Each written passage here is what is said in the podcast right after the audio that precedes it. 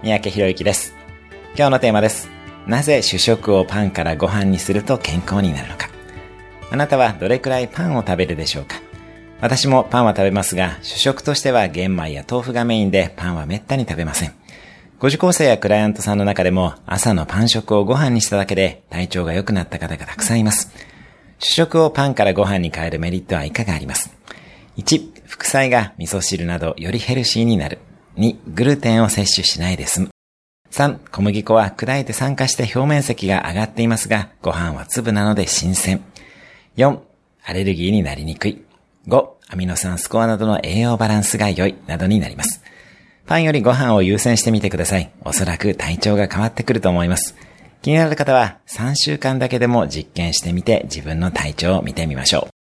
今日も健康で素敵な一日を。